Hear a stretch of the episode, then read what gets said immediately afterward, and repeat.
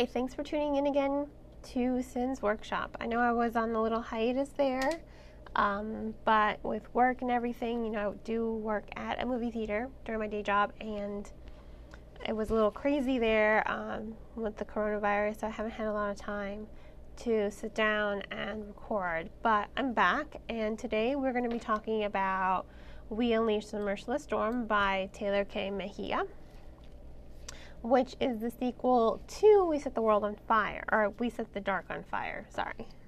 I always think of this song. Um, anyway, um, I thought this was a really good sequel because instead of continuing Danny's journey, which, you know, really has come to a close, the novel decides to follow Carmen, which, spoiler alert, if you haven't read the first book, um, Carmen is part of La Voz, and she is not just a member of La Voz, but she is their biggest spy. She's their best spy. She's been doing this since she was a child. Um, she was integrated into high society for the purpose of continuing her spy duties.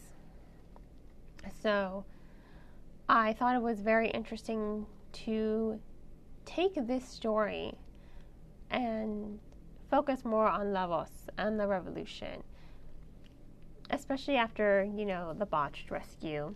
Carmen wants to figure out what the heck is going on, because this is not the rebellion that she once knew. You know, they're making a lot of mistakes. They're making a lot of dangerous mistakes, um, reckless mistakes, and it's just, um, well, it's a, it's a more in-depth view of the rebellion and how they're so different from the high society world and what they're fighting for. They're high, they're fighting for equality, and I think that's a very powerful message um, that Mejia is trying to bring, because in today's day and world, um, there's still so much inequality, um, there's still so much class status, and there's a lot of inequality when it comes to gender, when it comes to your race and ethnicity,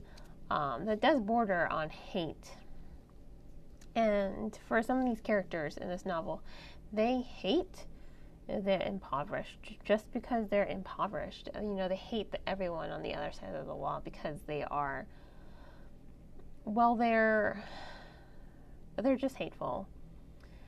And, and you know, in light of current circumstances, circumstances with the coronavirus, you know, hate is just not okay. Um, this is a, a time in our world where you should, we, we should be unifying, but we're not. We're becoming more strained. We're becoming more divisive and torn apart by fear and hatred.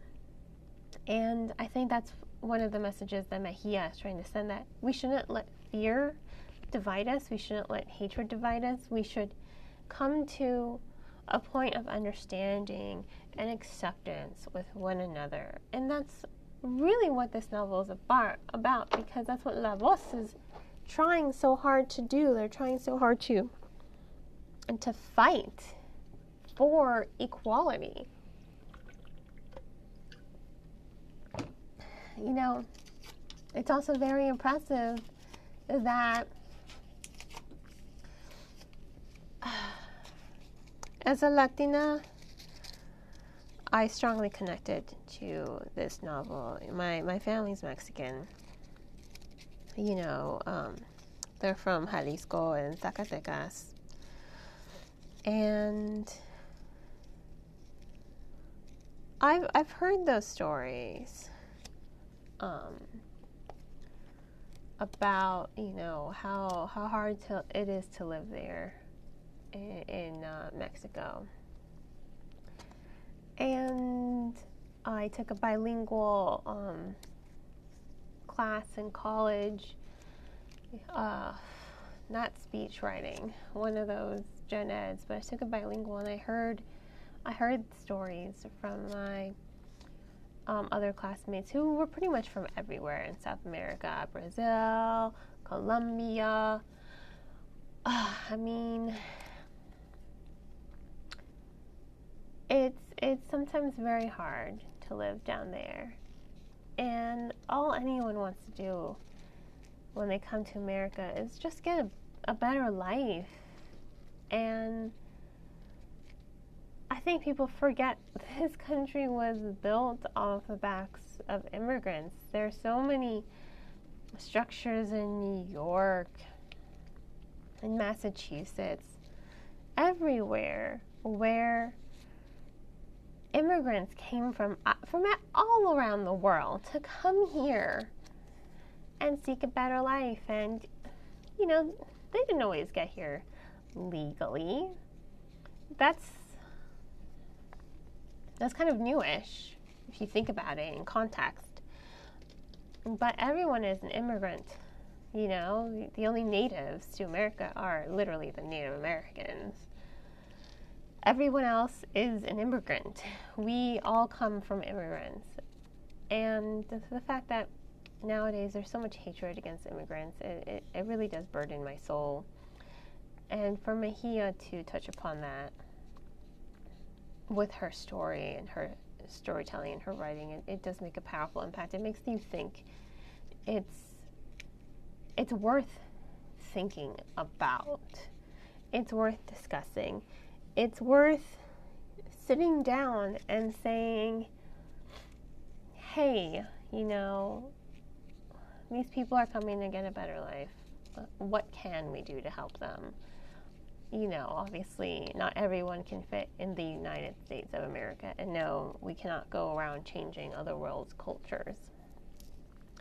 But what we can do is just find a way to come together as a world, you know, to help refugees, um, to help immigrants, because, you know, some of the people that we deport, you know, they're they're probably going to get killed when they return home, and I don't think anyone really thinks about that. You know, they escaped. Some of them really did escape death um, for no other reason than just being different. And I think we have to think about that as a culture, um, worldwide. You know, it's not just the U S, but I live in the U S and I see so much hatred, um, not just against Im immigrants, but against, you know, if you're African American, if you're Latino, if you're, right now, if you're Asian, because of the coronavirus. I mean, come on. You can't. It's just, it saddens me, and it's, there's no place for it. You know, we're, in the year twenty twenty, we should be trying to find a way to come together, not be torn apart. And that's what this, this story is about, coming together, bringing unity to people. And through the characterization, through the storytelling, uh, through Carmen's perspective, we see the, the inequality. You know, we see what it means to live beyond the wall, and we see how dangerous that wall is, because that wall, it just does nothing but isolate. Walls isolate. And isolation's not what we should really be doing. I mean, it, we should be seeking ways to communicate with other countries and come to compromises, and that's what this novel is about. You know, at the end of it, you know, the revolution, they don't necessarily win, but they don't lose either. What they seek is a compromise. They seek equality. They seek peace, and they're fighting for it. And for Carmen, you know, it's it's a struggle, because this is what she's always wanted, and somehow her, while she's been gone, they lost their way. So it's up to her to bring it back. And you feel Mejia's passion in the writing. You feel her urgency to inspire the reader to think, and it, it does work, and you know, it does make the reader think. It's a very strong story, and there are some powerful scenes in there, especially when Carmen takes the hard way over the wall, and you know, she doesn't take it alone. She takes it with a uh, with a little girl, and it's it's devastating. But it's devastating because of how realistic it is, and that's that's part of the horrible beauty of the novel. Um, I have to say horrible because it's horrible that things like that happen, but the way she wrote it is is beautiful because it's it's passionate and it tugs at your heartstrings, and it's just so meticulously thought out and structured, and it really is captivating. Now, I was unable to give this book five stars because there were parts of it, admittedly, that did drag. I felt like Mejia's writing is strong enough that she could have condensed some scenes, you know, she could have made them tighter, because it's not like there is superfluous information in the novel. You know, everything is pretty essential for plot progression and character development and enriching the character dynamics. But um, cleaner sentences could have been could have been used and utilized to make um, the tension, not the tension, the pacing um, more fluid. Because for about half the novel, the pacing's kind of a little choppy. But the last half of the novel, it's bam, bam, bam, bam, bam. You know, it's moving forward. You just got to get past that halfway point. But the fact that it's a little choppy for the first half, it, it can deter some readers, because you're just like, okay, come on, let's let's get going here. So, but that's my personal opinion. People are probably going to disagree with me, which is fine. Um. That's what this is all about, creating a discussion. But overall, I do think it was an excellent sequel. I thought it was very smart on Mejia's, po on Mejia's part to take the direction of the story completely different and follow Carmen's point of view. You know, we get to learn more about Carmen. We get to learn about her history, her perspective, her passions, her love, how deeply she loves. And I think that that is what makes the novel so good. You know, taking this chance to follow Carmen's perspective and to just sort of forget about Danny, who everyone, you know, kind of, you either loved her or you hated her. You, you came to understand her and relate to her, and I thought that was very cool. So overall, again, a four-star no four-star novel. Uh, highly recommend it. And I, again, I think it was a great sequel.